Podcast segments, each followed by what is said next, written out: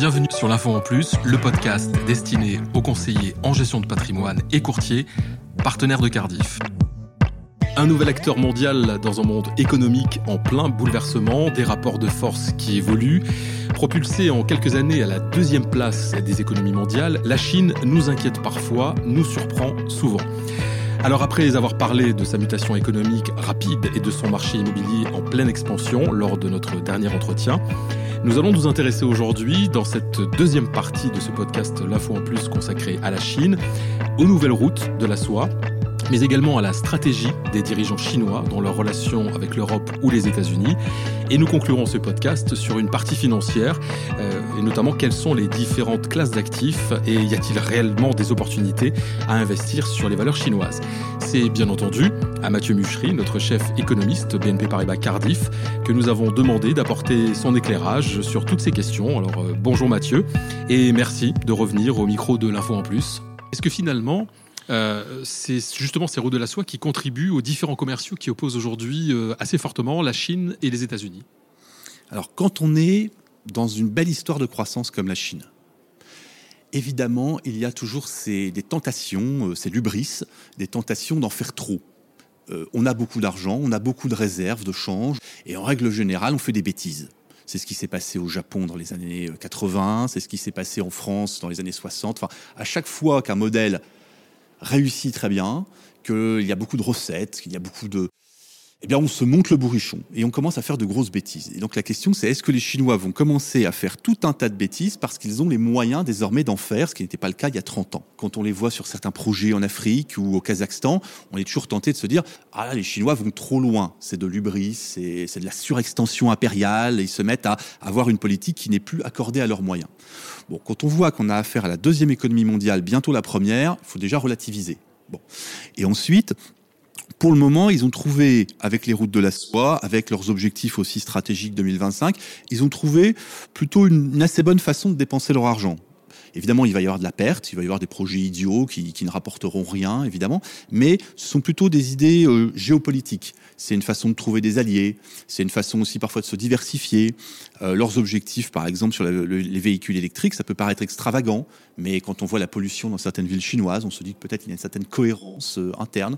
Euh, ce ne sont pas des gens qui font des slides sur la voiture électrique, comme en France, par exemple, où on a des objectifs de diminution du CO2, mais aucune politique accordée à ces ambitions. Non, ce sont des gens qui, certes, investissent beaucoup, peut-être trop, peut-être de façon trop verticale aussi. Hein. Il y aura certainement des, éléphants blancs, comme on dit, mais ils ont des ambitions importantes. Ils mettent les moyens. Il y aura de la perte en ligne. Euh, les objectifs 2025 ont de la gueule et pour le moment, ça délivre. Ils sont encore dans une optique utilitariste. Ils ont des ambitions, ils mettent les moyens, comme des ingénieurs sociaux finalement, et un peu comme on faisait à l'époque de Pompidou, on construit des, des, autoroutes un peu partout. Et évidemment, tout ça est est un peu euh, est un peu délicat, c'est un petit peu vertical, c'est un petit peu dirigiste, mais pour le moment, il y a un assez bon rendement. Ils ne sont pas dans une optique euh, d'évitement des sujets ou de euh, procrastination sur l'investissement.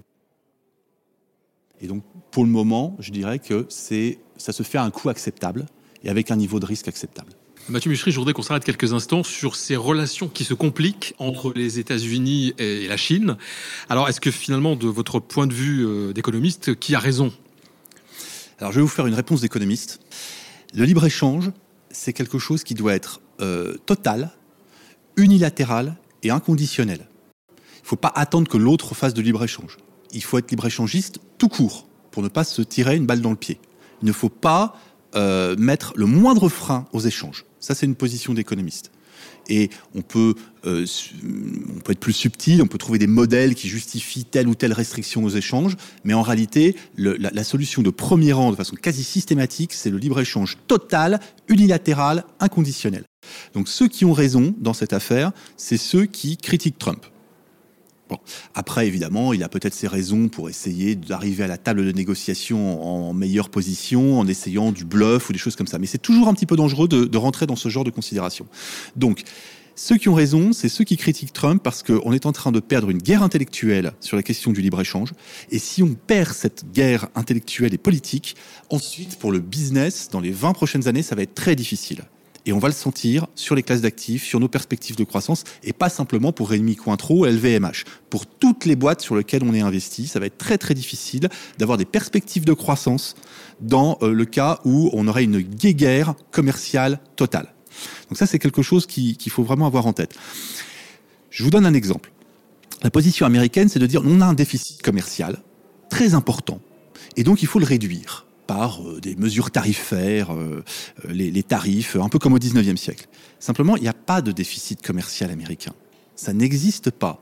Ça existe statistiquement, dans les échos ou dans le Figaro Madame, mais ça n'existe pas économiquement. Parce que aujourd'hui, si vous êtes Apple par exemple, Apple c'est une boîte américaine, on est d'accord, les actionnaires sont américains, la valeur elle est aux, États-Unis, on a bien compris que Apple c'était une histoire de, de Californiens, de New-Yorkais, de tout ce qu'on veut. Quand vous êtes Apple, vous êtes traité statistiquement comme un revendeur de produits chinois.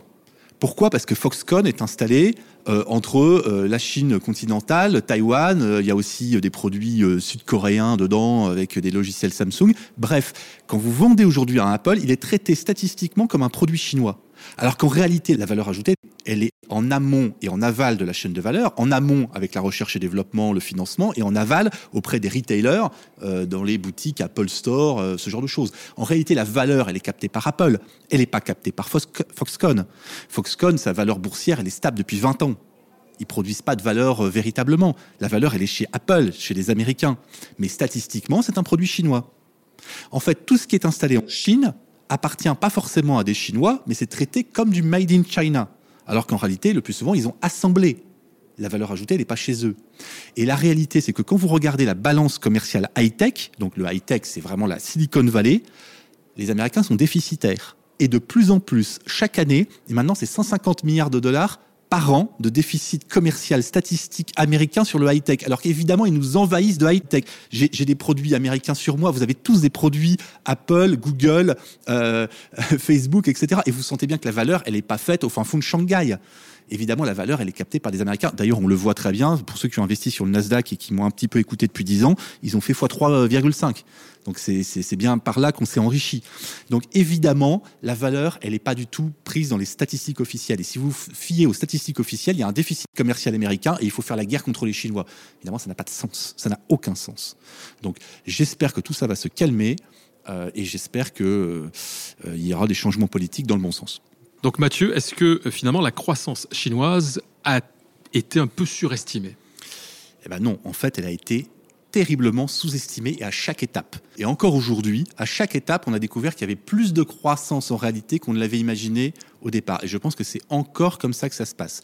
Parce que l'appareil statistique chinois, bon d'abord évidemment c'est pas facile de mesurer la croissance quand elle est gigantesque et qu'elle pousse comme des bambous après la pluie. Hein.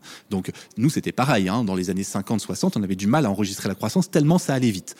Premier élément. Deuxième élément, la croissance chinoise, c'est un appareil statistique qui a été bâti pour, en réalité, rendre compte de l'activité des grosses entreprises, des gros combinats euh, d'État, euh, ce qu'on appelle les SOI, les entreprises d'État euh, qui font du charbon en Mandchourie. Mais évidemment, ces entreprises, c'est celles qui font le moins de croissance depuis 30 ans parce qu'évidemment, la croissance, elle se fait maintenant dans des PME, euh, du secteur privé, euh, euh, dans des choses plus immatérielles, dans des choses plus urbaines. Une autre Chine, qui est beaucoup moins bien traitée statistiquement, elle est moins bien maillée, et bien moins suivie par les appareils statistiques. Et puis, au départ, les Chinois ne voulaient pas alerter justement l'Occident sur le fait qu'il faisait énormément de croissance. Et donc en réalité, ils enregistraient très mal cette croissance. Et aujourd'hui, vous avez beaucoup d'investissements matériels qui n'est pas comptabilisé, vous avez énormément d'effets qualité qui ne sont pas comptabilisés. je, vous parlais de l'immobilier, mais je pourrais vous parler de la santé, par exemple. Maintenant, vous pouvez aller dans n'importe quel hôpital chinois, vous allez voir des scanners. Bon, c'est très mal pris en compte qualité en réalité par l'appareil statistique. Et donc probablement, on continue à sous-estimer la croissance chinoise. Alors dernière question, Mathieu, concernant cette économie chinoise qui, on l'a bien compris, est une économie euh, plutôt florissante. Euh, on, va parler maintenant d'investissement, euh, d'un sujet qui intéresse nos auditeurs de, ces podcasts. Est-ce que dans les différentes classes d'actifs chinoises aujourd'hui, est-ce que selon vous, Mathieu Michery, il y a de réelles opportunités? Alors il y a d'autant plus d'opportunités que tout ce que je viens de vous dire précédemment est très controversé et n'est pas admis de façon générale. Si c'était admis de façon générale, eh bien écoutez, vous achetez des actifs chinois, vous les achetez à leur prix. Bon, c'est comme chez nous, quoi, finalement. C'est très arbitraire. Mais si vous pensez que j'ai un tout petit peu raison dans ce que je vous ai dit précédemment et que ce n'est pas encore consensuel, alors dans ce cas-là, il y a de la valeur. Parce que probablement, on peut acheter aujourd'hui des actifs chinois décotés. Pourquoi ils sont décotés? Parce qu'on est persuadé en Occident qu'il y a des risques de dette. Alors qu'il n'y en a pas, ils ne s'endettent pas assez. Euh, on est persuadé qu'il y a des, des fausses statistiques, alors que les fausses statistiques, elles sont en zone euro. Hein. Euh, on est persuadé qu'il y a plus de risques en Chine qu'il n'y en a. Donc je crois que là, il y a du delta, il y a de la valeur, il y a de, il y a de l'alpha.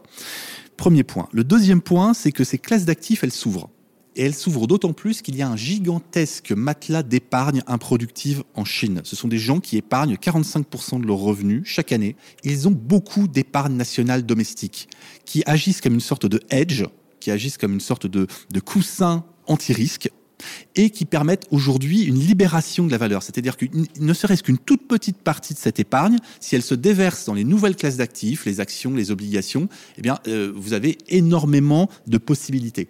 Et c'est un petit peu ce qu'on observe depuis 4-5 ans. Progressivement, ces classes d'actifs se modernisent, elles se densifient, il y a plus de flux, bientôt les étrangers vont arriver. Maintenant, la Chine, les actifs chinois rentrent dans les benchmarks, rentrent dans les indices, MSCI, etc. Et on assiste à une sorte de de transformation, on va avoir du coup moins de volatilité, puisqu'il y aura euh, plus de, euh, euh, de, de, de, quantité, il y aura plus de flux, il y aura plus de trade, moins de volatilité, et de la valeur. Et ça, c'est très intéressant pour nous. C'est le dernier endroit où on trouve des perspectives d'activité nominale, des risques qui sont encore bien maintenus, le tout dans une monnaie qui est investissable bientôt euh, et qui est une monnaie assez forte. Le yuan, c'est euh, la seule monnaie qui a gagné contre le dollar depuis 24 ans. La seule. Peut-être le franc suisse. Le franc suisse, le dollar et le yuan. Euh, vous vous souvenez de ce qui s'est passé en 2015 En 2015, à la fin de l'été, il y a eu un psychodrame il y avait une dépréciation du yuan de 2%, 2,5%. Tout le monde en a parlé. Pendant trois mois, la planète s'est arrêtée. La planète finance ne, parlait que de ça pendant trois mois. Euh, moi, je me souviens que l'euro-dollar était à 1,60 il n'y a encore pas si longtemps, qu'il est passé à 1,50, puis 1,40, puis 1,30, puis 1,20. En fait, on a perdu 40% contre le dollar. Ça ne choque personne. Mais si le yuan perd deux points et demi contre le dollar, là, tout d'un coup, c'est euh, les Chinois qui sont des currency manipulators, etc. Il faut voir que on a affaire avec le, yuan à une monnaie qui va s'internationaliser, qui va devenir pleinement convertible, avec des actifs de qualité, dans la deuxième économie mondiale, le tout baqué sur un stock d'épargne qui correspond à trois fois l'épargne européenne. Je crois qu'il va y avoir des opportunités. Et c'est pas moi qui le dis, ce sont des gens comme, par exemple, l'associé de Warren Buffett, euh, Charlie Munger, qui disait il y a encore 2-3 ans, euh, bah écoutez, aujourd'hui, moi je fais du private equity du côté de Shanghai, j'achète un aéroport, je fais plein de choses comme ça, parce que c'est là où maintenant sont les opportunités. On parle de gens qui ont passé 60 ans à investir uniquement aux États-Unis. Hein, et donc maintenant, ils considèrent qu'il y a plus d'opportunités en Chine que partout ailleurs dans le monde. Donc voilà, c'est pas une opinion uniquement personnelle. Et je crois que maintenant, ça, ça va, ah, ça va arriver et ça va, ça va être très intéressant pour nous. C'est un sujet vraiment passionnant, Mathieu Michery, mais nous sommes arrivés au terme de cet entretien. Alors je pense qu'on aura l'occasion de revenir sur le sujet de la Chine euh, lors d'un prochain podcast. En tout cas, merci à vous d'être venu, nous apporter votre éclairage, votre analyse et votre décryptage sur l'économie chinoise aujourd'hui. Merci. merci beaucoup. Merci d'avoir écouté l'info en plus. Si vous avez aimé l'émission, n'hésitez pas à la partager avec votre réseau, à donner des étoiles. N'hésitez pas non plus à nous faire part de vos remarques, de vos questions, mais aussi des sujets que vous aimeriez aborder sur l'info en plus. Vous pouvez nous retrouver sur LinkedIn et Twitter sur les comptes Cardi France.